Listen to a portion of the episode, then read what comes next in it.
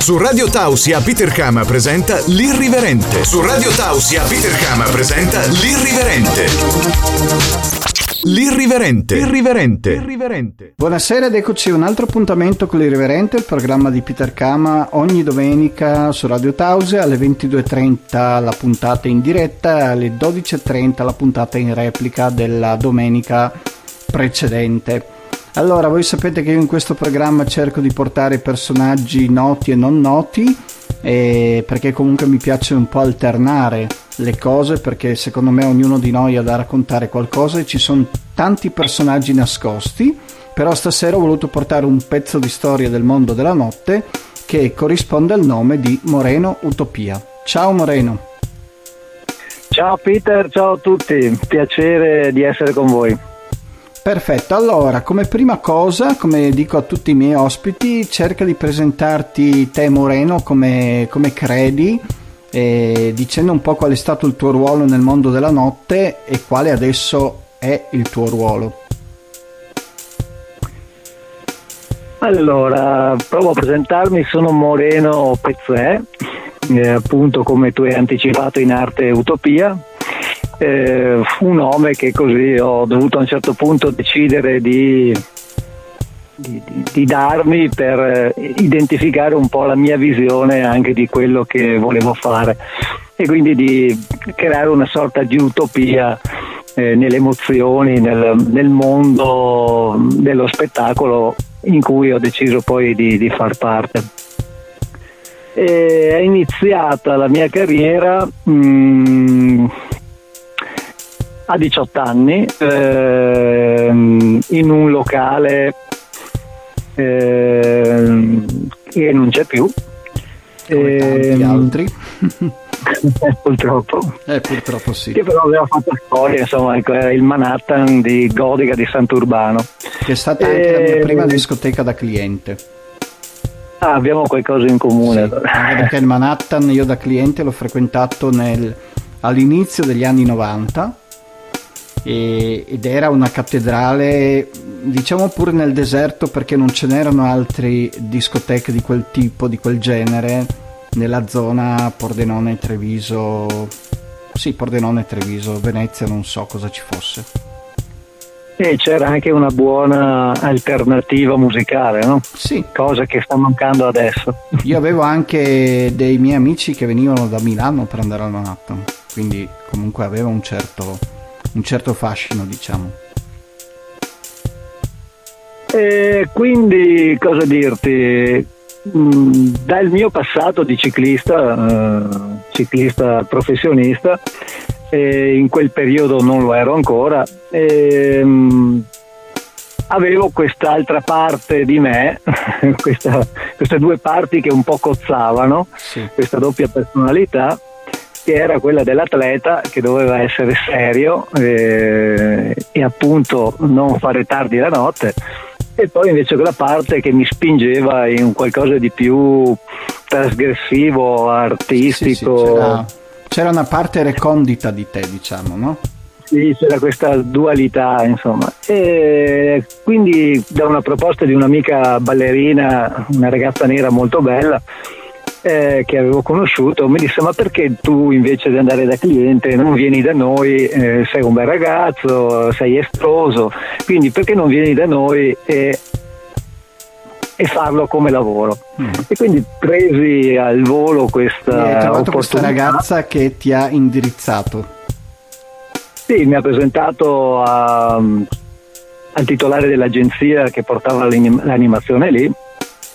Venni proposto al titolare, insomma, e, e la cosa andiede- andò a buon fine. E quindi iniziai, insomma, questa mia sorta di carriera da ballerino, insomma.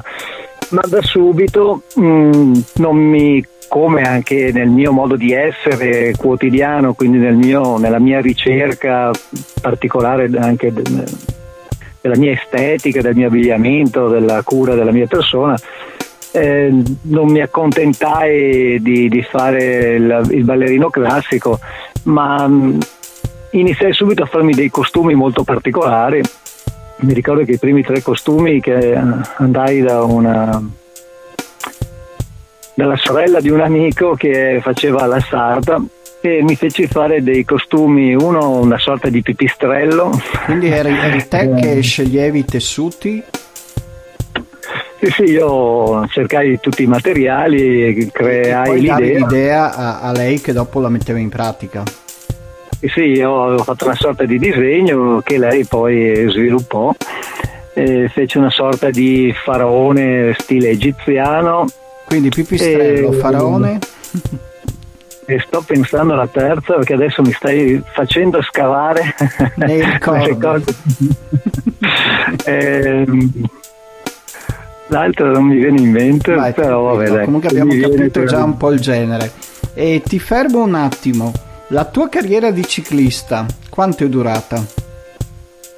Eh, la mia carriera è durata 21 anni, eh, nacque dal- da una passione di famiglia, da una sorta di successo barra insuccesso di, del fratello di mio papà, di mio zio, eh, che fu fortissimo e poi nel momento clou in cui poteva diciamo cogliere i frutti eh, con il passaggio al professionismo eccetera per una serie di questioni legate al lavoro poi a quel tempo il ciclismo soprattutto dai miei nonni era visto come una perdita di tempo no? Mm. perché, Perché erano contati casa quindi guadagno? si doveva lavorare nei campi Eh, lo so.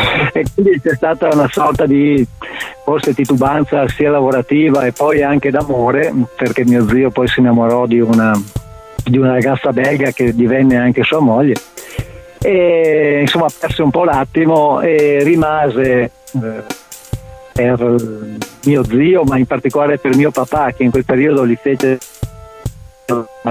da papà anche in un certo Sì. senso e calò una grande delusione vedendo poi in televisione i famosi nomi come Moser, Sì. come Baronchelli Quindi e da altri questa campioni che delusione- È, è nato eh, l'idea di portare te in strada.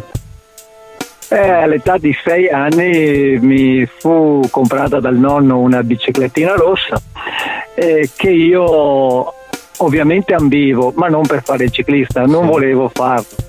E poi un po' spinto provai e prima- dalla prima gara mi entrò questa- questo fuoco della competizione e da subito diedi prova di grandi doti atletiche che poi si svilupparono per 21 anni con il passaggio al professionismo, due anni e mezzo da professionista e purtroppo con un risvolto un po' amaro legato a vari aspetti, ma in particolare al mondo del doping capito. che mi fece eh, dover affrontare la- delle, delle scelte insomma Capito, importanti e, e decisi appunto di non continuare su quella strada ecco. Ho capito. Lasciando stare il ciclismo che ci hai già spiegato abbastanza. Nei locali la tua personalità è stata subito capita? Cioè hai avuto subito un riscontro buono col pubblico?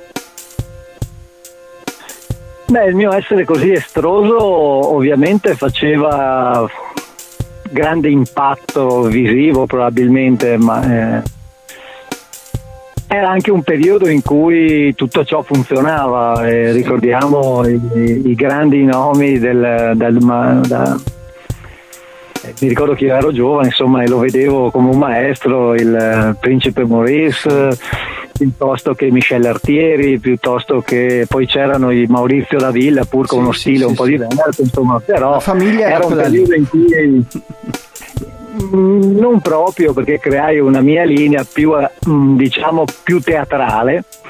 Eh, però ecco ehm, era un periodo in cui anche tutto questo in parte si vedeva. E da lì in poi cominciai a rendere più specifico un po' quello che facevo migliorando un po' questa mia voglia di, di trasformismo eh, che sfociò mh, anni più avanti in, eh, in in una sorta di approfondimento privato con eh, un tecnico che si occupa di mh, effetti speciali e quindi tutta quella parte mh, di special effect eh, usato nei cinema, eccetera, eccetera. Insomma. E quindi sviluppai questa mia parte in maniera sempre più specifica, creandomi poi un nome che mi portò eh, inizialmente ad avere un grosso successo dal punto di vista lavorativo, portandomi un po' in tutta Italia e anche all'estero. E, e poi rubando, tra virgolette, con l'occhio e l'esperienza eh, ciò che mi accadeva intorno nelle varie situazioni, feste private, cose anche eh, molto particolari, sì, poi sì, fece anche sei, la stagione di sei dopo via perfezionato. Esatto, ho sviluppato un'agenzia di spettacolo, quindi per un buon periodo il mio lavoro è stato misto tra eh, performer e organizzatore eh, e sfociando poi negli ultimi due anni quasi esclusivamente in quest'ultima parte. Stai ascoltando Radio Tausia, la radio libera dell'Alto Friuli. Ed eccoci alla seconda parte dell'intervista sempre con Moreno Utopia che è il personaggio di questa sera ed è un gran personaggio. Adesso naturalmente come sapete in questa parte io cercherò di, cap- di metterlo un po' in difficoltà e, e vediamo se Moreno risponde oppure se non risponde alle domande un po' che gli faccio. Quindi, allora, eh, in discoteca, quante donne interessanti hai trovato? Quante esperienze hai avuto a livello anche sessuale oltre la serata? Cioè è andata sempre tutto bene? Hai avuto incontri molto che ti hanno, diciamo, acceso? in tutti i sensi? Come andava? Ah, cominci col pepe. Eh, comincia sì, è qua, è l'irriverente questo programma. Allora, allora, beh, beh, ovviamente il mondo della notte è un mondo un po' della trasgressione, un mondo che soprattutto i tempi che furono eh, offriva locali molto bui, eh, luci strobo e quindi si prestava anche a un determinato tipo di approccio. E al Poi, vero non eh, vedo anche da parte del pubblico. esatto. Eh sì, perché Poi tante volte stando... mi chiedevo se quello che vedevo era tutto, se c'erano delle parti nascoste, perché era questo il bello. Eh, poi l'immaginazione Bravissimo. fa, no? Fa. Ehm, poi sai, stando su un palco eh, le occasioni si moltiplicano.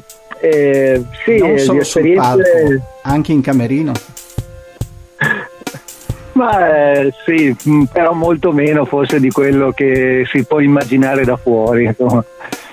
Eh, ma ovviamente è un si è in un mondo in cui si ha a che fare con ballerine, si ha a che fare con eh, eh, clienti che ovviamente vanno a cercare il divertimento e quindi di occasioni insomma ce ne sono state tante, eh, ho passato anche tanti anni in quell'ambito e quindi ovviamente non potrei nascondere che ci sono stati anche degli incontri divertenti, piccanti. Eh,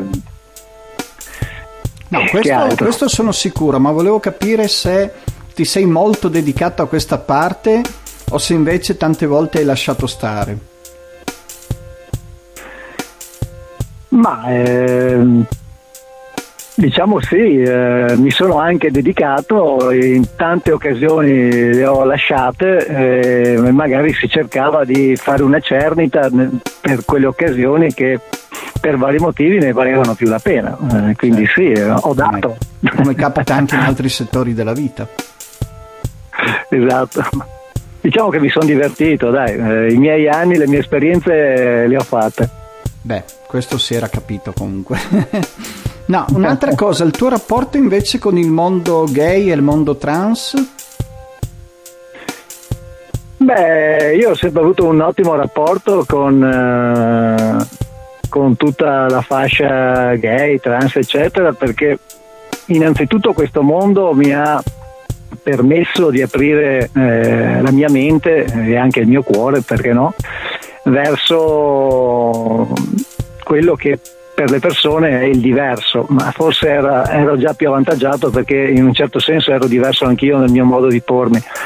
E da subito lavorai perdonate, in um, vari locali tra i quali il Block di Padova, che sicuramente tu ricorderai che ha fatto Beh, storia. Io è, è uno, ci sono tre locali nel mio cuore.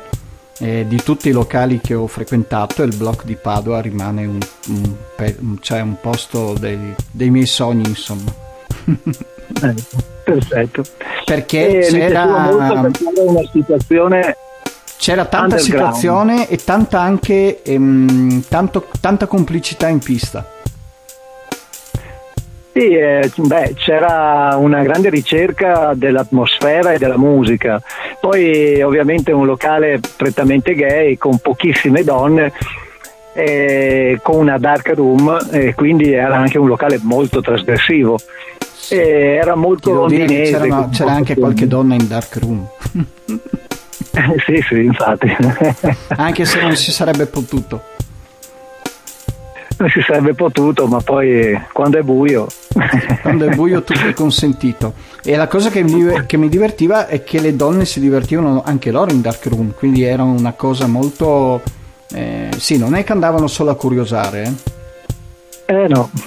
Ma poi sai, mm, ti racconto un aneddoto che erano gli anni in cui eh, un po' si scopriva anche di se stessi no? nell'approccio con gli altri, eh, con le donne, eccetera. E mm, quando andavo in determinati locali, e mi ricordo al tempo c'erano il primo Amami, c'erano eh, dei locali la nuova tendenza dei locali, se, passi, se, mi passi il termine un po' fighetti, no? tutti sì. colore pastello, sì, sì, eh, fatti quasi tutti da Weiner, eh, quindi questa nuova tendenza un po' in cui si sfoggiava, no? eh, la musica non era più quella underground, era un po' una passerella. E in quell'ambiente in cui le donne eh, avevano un modo di porsi che in Veneto si dice se la tiravano, no? se la tiravano molto e quindi questo distacco mh, di rapporto tra uomo e donna. Poi quando invece andavo al blog quelle poche donne eh, che ovviamente avevano una mentalità anche molto aperta e probabilmente non si sentivano neanche giudicate dai maschi perché eh, i, tutti gli amici gay, eh, come tu sai, insomma, sono molto eh, disinibiti, no? Sì, e, sì, sì. e, di lì incontravo le donne con un'altra faccia, dicevo, ma allora qual è il vero volto delle donne?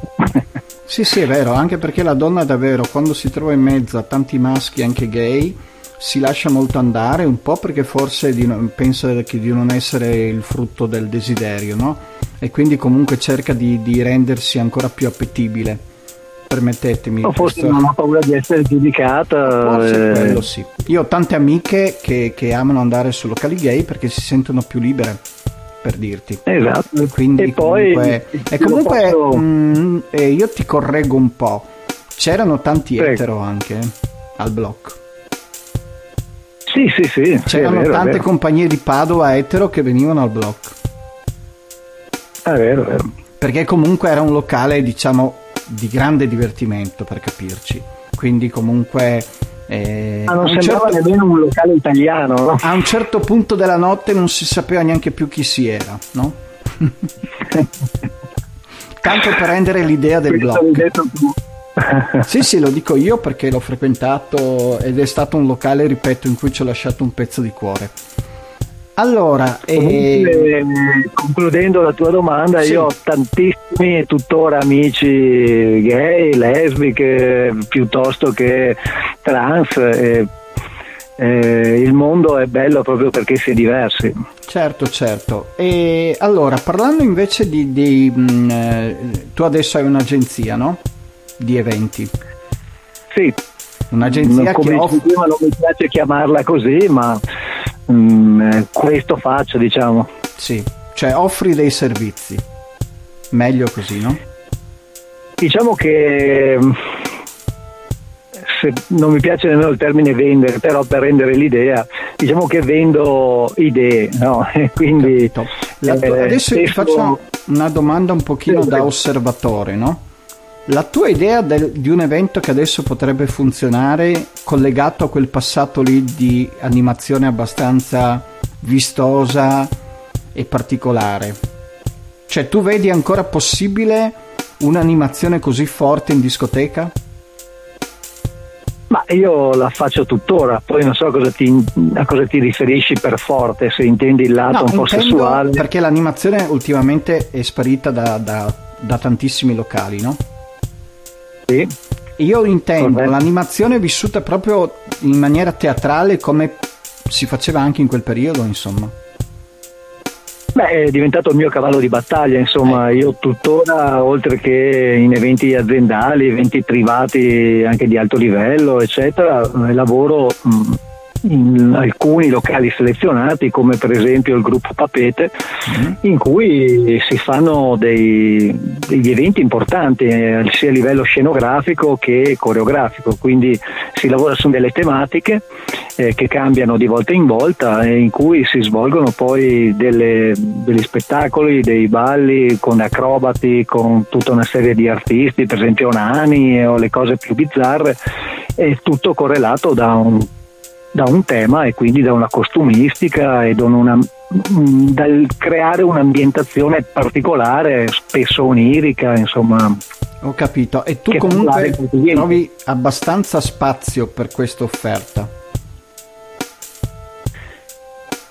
Ma eh, mi sono aperto talmente gli orizzonti che insomma io ho grande successo e tuttora lavoro molto bene premetto tuttora, non ora. Sì, no, no, no io dico sempre in questo programma, COVID. lasciando stare il discorso Covid, facciamo finta che non ci sia e parliamo di com'era febbraio 2020, no?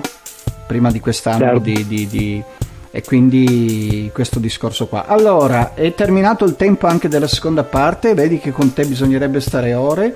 L'irriverente con Peter Kama. Ed eccoci arrivati all'altra parte dell'irriverente, quella che riguarda un mondo che mi piace molto e che mi interessa molto ed è il mondo della bicicletta, della bike e come al solito per quest'angolo è tornato a trovarci Davide Tramontan. Ciao Davide. Ciao Peter. Allora, eh, eravamo rimasti indietro, io faccio sempre il riassunto delle puntate precedenti. Eh, avevamo parlato l'ultima volta del ciclocross che forse eh, avevi intenzione di comprarti anche una bicicletta per provare anche questa ebbrezza nuova nella tua vita e poi eravamo rimasti al tuo progetto eh, della, della, sfida insomma estiva, no? mi pare che fosse estiva quella del... Sì, è di fine, fine aprile, inizio maggio, quindi ah, ecco. primavera ancora. Io mi ricordavo invece giugno-luglio, vedi? quindi no, no, un po' sbiaditi. Se, tutto, se, se tutto va bene e non ci sono blocchi dovuti a cose esterne, vedi il covid, sì. eh, dovrebbe essere il 29 aprile. Ah, Io quindi già partire... stabilita anche la data di partenza. Sì, dovrei partire il venerdì sera alle 8 e farla praticamente le prime 8-10 ore notturna. Sì. E dopo sono, ho stimato più o meno 21-22 ore arriva a fare 470 km e arrivare a Roma. Quindi più o meno farei quasi una giornata di bici e sicuramente ne faccio una decina al buio. Sì, perché dovresti arrivare intorno alle 5 allora, se parti alle 8. Eh, se parto alle 8 sì, dovrei arrivare intorno alle 6 circa, intorno alle 6 circa, sì, 22 ore circa ho pensato, 21-22 ore, quindi dalle 5 alle 6 del pomeriggio del giorno dopo. Quindi comunque secondo me eh, sì, sei già sulla, come hai detto tu, a parte avvenimenti eccezionali, sei intenzionato a farlo. Sì, sì, adesso ho iniziato, i primi di febbraio ho iniziato degli allenamenti specifici, sto, sono già alla terza settimana e faccio tre uscite a settimana uh, dove vario gli allenamenti, un allenamento è solo pianura per due ore ad alta cadenza di pedalata in modo da abituare le gambe a non... Uh, come si dice, a non bloccarsi sì, perché sì, diciamo sì. che la, l'alta cadenza tende a salvare i muscoli. Sì. Faccio un, uh, il secondo allenamento è invece faccio due salite eh, lunghe circa 9 km. La prima la faccio ad alta cadenza tutta seduto e invece la seconda tutta in piedi. Questo per in modo da abituare sempre. Esattamente. E dopo invece l'ultima uscita che di solito è il sabato e la domenica perché adesso esco di sera comunque e faccio un'uscita di 4 ore dove tengo un dislivello, eh, quindi un dislivello positivo in salita intorno ai 1600-1700 metri. La, eh, che più la, o meno è una... Si esce di sera per prepararti alle ore notturne che farai? Eh, sì, e anche perché non ho altro tempo, se no. Cioè, Ma il freddo non ti disturba? Eh, allora, questa settimana che è stato veramente freddo eh, l'ho sentito, l'ho un po' accusato, in pianura no, non è un problema, il problema è quando faccio l'allenamento in salita perché tenendo un'alta cadenza mi scaldo tantissimo e quindi arrivo sopra la salita super sudato e super caldo e la discesa o mi copro veramente bene oppure la seconda salita la faccio battendo i denti la prima parte mm. perché è veramente un sbalzo termico veramente impressionante. Però non ti sei fermato. No, ovvio, no. anche perché questa cosa qua serve molto a temprare la testa, perché un viaggio da 480 km per chi non è abituato a farlo, perché io massimo sono arrivato a 280, che è il sì. doppio quasi, bisogna, te- bisogna temprare un po' anche la testa, quindi è una cosa anche mentale oltre che fisica. Non so se ti ho chiesto l'altra volta e se mi hai risposto perché non mi ricordo, ma è solo l'andata o vuoi fare andata e ritorno? Allora, il, in teoria è solo l'andata, però... Però l'appetito viene mangiando. Che... Esattamente, cioè, siccome devo tu... stare là comunque due... Se tu dovessi avere un esito tanto positivo dell'andata, vieni tentato di Potrebbe fare anche il ritorno. ritorno. Mm. Sì, direi di sì. Cioè, comunque io devo stare due giorni, starò circa due giorni, massimo tre lì dai, dai miei parenti in riposo se vedo che dopo al terzo giorno ho le gambe e non sono distrutte, la mia testa non mi dice no guarda prendi il treno, torna a casa, io prendo su e, e, to- torno, e torno, indietro in bici. Comunque sarà una bella esperienza perché ti metti alla prova. Mi metto alla prova e poi oltre anche alla cosa di ciclistica vedrò dei paesaggi che non ho mai visto, sì. comunque gli Appennini non li ho mai fatti in bici e penso di trovare un paesaggio veramente interessante. Sì, anche perché quella stagione lì eh, non è più eh, la stagione invernale che non sarebbe forse bellissimo affrontarlo no. adesso gli Appennini. Però inizia a essere la stagione della, della rinascita, della primavera e quindi diventa veramente interessante, no?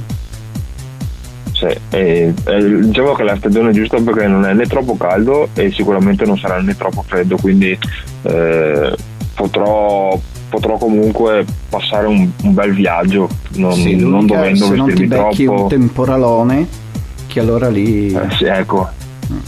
Lì diventa un problema. Anche perché penso che, come in tutte le zone montane, sia facile adesso non so se è quella stagione lì, però comunque capita che ci siano dei, anche degli acquazzoni molto veloci però eh, che sono molto forti sul momento sì sì può capitare speriamo, speriamo di beccare il giorno giusto ma tu eventualmente se per caso dovesse esserci delle condizioni climatiche molto avverse la sera del 29 che fai? Parti lo stesso?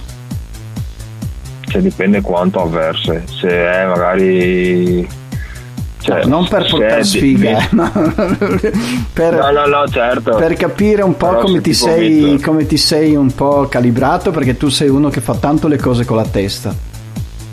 No, probabilmente traslerò la cosa di comunque avvicinandomi alla data, avvicinandomi alla data, il meteo comunque sì, sarà hai già, più... hai già delle indicazioni, sì. Poi magari posso traslare o della settimana dopo se il weekend è proprio piovoso, oppure se vedo che mettono acqua magari sugli Appennini quasi alla fine, vabbè, quell'ora due di, di, acqua, anche tre, non è un problema. Sotto l'acqua ci si sta, non è. Sì, sì, sì, sotto l'acqua io dicevo di cose molto più. No, sotto l'acqua lo so, insomma, questo fa parte del gioco, diciamo, fa parte del mondo della bicicletta. Certo, sì. Però comunque in caso, in caso di situazioni avverse traslerò il, di sicuro non mollo perché comunque sto facendo una, una preparazione di tre mesi quindi non vorrei, non vorrei mollare. Sicuramente traslerò di uno o due giorni o forse di una settimana, ma, non, ma sicuro si fa. Stai ascoltando la radio libera dell'Alto Friuli. Radio Tausia. Tausia. Tausia. Ed eccoci in un'altra parte dell'irriverente ed è tornato il nostro performer del cuore, una persona che mi onoro sempre, sono molto felice di avere come ospite quasi fisso del mio programma ed è Lex Serafo. Ciao Lex. Ciao Peter, ciao a tutti. Allora, visto che tu non dormi mai, nel senso che tu sei sempre una mente attiva, e volevo chiederti se hai ideato qualcosa in questo periodo in cui comunque siamo ancora un po' in semi lockdown, diciamo, nel senso che facciamo delle cose però non facciamo tutto quello che facevamo prima. Sì, allora eh, ho elaborato tutti i miei progetti che mi giravano per la testa e, e li ho messi in piedi ho messo in piedi uno, uno, spettacolo, un format, un gruppo di ragazzi, siamo in sei che corriamo con bici diverse, ci chiamiamo i Ride Pagliasso o Ride Pagliasso e ognuno con una bici diversa, da quella alta a 3 metri a quella bassa a 50 cm, quella a tre ruote, quella a una ruota e vorrei vendere questo pacchetto per le varie fiere, per le varie piazze, per i vari festival, così. E come mai ti è venuta questa idea? Perché tu pensi che adesso gli eventi andranno tutti in direzione allora mi è venuta questa idea perché intanto amo le biciclette, amo costruire le bici come già vi ho detto un sacco di volte. E secondo perché sì, secondo me continuano a dire che le discoteche non andranno più, andranno sempre di più gli eventi all'aperto. Secondo me eventi all'aperto c'è bisogno dell'animazione all'aperto e quindi questo format, boh, chissà che prenda piedi visto che sono diversi anni che partecipo alle manifestazioni ciclistiche più grandi che abbiamo in Italia. Sì, eh, spero. Infatti hai diverse, cioè il tuo rapporto con la bicicletta è iniziato molto tempo fa, no? Sì, sì, sì, sì, ancora col monociclo. Ma tu hai, eh, cioè, ti vedi più giocoliere o ti vedi più in cima alla bicicletta? Mi vedo più giocoliere più vicino alla bicicletta mi piace molto di più la bicicletta. Sì sì. Ma ti piace stare alto te? sì. Perché sì, mi sì, ricordo sempre alte, quando sei con i trampoli che sei eh, lanciato in aria eh, io soffrirei sin di vertigini. Va bene basta prendere confidenza dai. Sì, beh, tu poi sei uno molto trasformista, nel senso che comunque ti adegui subito a questa cosa qua, no? Cioè tu riesci sì, subito sì. a identificarti, hai una mente molto elastica. No, perché non ti sei mai fermato su, cioè le cose le fai, però sei anche una persona molto lucida, perché ne abbiamo parlato tante volte insieme, che tu sai che ogni cosa ha un suo inizio e una sua fine, no? Eh, sì, su Quindi tutto. non è che ti fossilizzi su un prodotto e dici adesso basta, mi siedo sugli allori e faremo sempre questo tutta la vita. Cioè tu eh, mentre no. fai una cosa sai già che progetti un'altra cosa. Bisogna. E che per me è il vero senso dell'artista, perché se no è come la catena di montaggio in fabbrica, stai dietro e fai i pezzi a seconda del, della quantità, ma non della qualità, no? Sì, sì. Come quando facevo il muratore, quando facevamo le fondamenta pensavamo già al primo piano, quando eravamo al primo piano pensavamo già al secondo piano o al tetto. Bisogna pensare. Ti ha aiutato quell'esperienza da muratore? Eh beh, mi ha fatto uomo, ho cominciato da bambino, quindi 14 anni.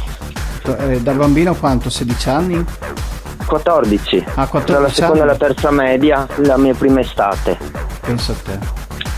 Chi l'avrebbe detto che dopo anni. facevi l'artista? Diventavo il porno pagliaccio.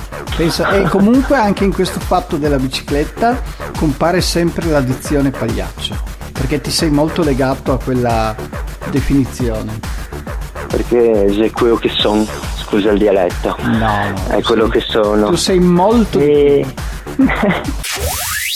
Stai ascoltando Radio Tausia. Radio Tausia, la radio libera dell'Alto Friuli. Ed eccoci alla parte finale della puntata dell'episodio, non puntata che dico sempre che si chiamano episodi, questi dell'Irriverente, che stasera ha avuto protagonista come ospite principale Moreno Utopia e come al solito adesso siamo arrivati al momento in cui chiedo all'ospite se ha una domanda per me. Caro Peter, certo che c'era una domanda per te. Perfetto, eccomi qui. No, guarda, quello che ti volevo chiedere è che perché noi ci siamo sempre incontrati, visti in questo mondo un po' fantastico, eh, però poi in realtà io non ti conosco veramente bene. Mi ricordo di te perché sei sempre stato un personaggio molto particolare che mi ha sempre colpito. Quindi raccontami tu qualcosa di quel mondo, di tu come vivevi la discoteca di quel tempo e come poi sei cresciuto fino ad oggi. Allora, eh, devo essere veloce perché ho solamente due minuti. Allora, ti dico che io, quel, io, sono arrivato innanzitutto in discoteca tardi, quindi sono arrivato già con una mia personalità definita. E sapevo già cosa volevo. E, e comunque il mondo della discoteca per me è sempre stato un mondo in cui io dico sempre in maniera anche un po' assurda perché sembra il contrario che la gente getta la maschera in discoteca nel senso che ehm, anche nei travestimenti, anche nel, quella volta ci si truccava anche ogni tanto prima di andare in discoteca, mi ricordo, però alla fine certo. si era più persone vere lì che nel mondo della vita di tutti i giorni. Cioè io ho conosciuto tante persone in discoteca per come erano veramente dentro, perché al bar ci fermavamo a parlare e tante volte stavo anche un'ora a parlare con, con una persona che era sconosciuta sino a due secondi prima e mi raccontava anche tutto quello che, che, era la sua vita, la sua morosa, i suoi problemi con gli amici, perché comunque era un momento, una stanza di decantazione come. Cioè eh, era talmente un mondo onirico in cui uno pensava di raccontare delle cose senza che poi le cose fossero usate contro di lui. Non so se mi sono spiegato ti do pienamente atto perché una cosa, una, una cosa che io dicevo a chi mi chiedeva come mai il mondo della notte è in crisi, dicevo proprio perché le discoteche sono cambiate. Un tempo la discoteca era un mondo in cui staccavi i problemi quotidiani, entravi lì e era un mondo a sé, e ora le discoteche eh, ti mettono ancora più sull'attenti. Sì. No, no, hai reso benissimo l'idea. Allora, bene, bene. abbiamo proprio finito il tempo, è finito tutto la clessidere sullo zero. Quindi ti ringrazio Moreno e anzi ogni tanto vorrei averti anche come ospite anche in maniera molto breve, però ti cercherò. E ringrazio gli ascoltatori anche stasera, vi ricordo che troverete l'intervista in settimana sul podcast di Radio Tausia e vi saluto, un bacione, buonanotte, buona, do, buona settimana e ci vediamo domenica prossima con l'Irriverente. Peter Kama ha presentato L'Irriverente su Radio Tausia. Peter Kama ha presentato L'Irriverente su Radio Tausia. Su Radio Tausia. Radio Tausia. Radio Tausia.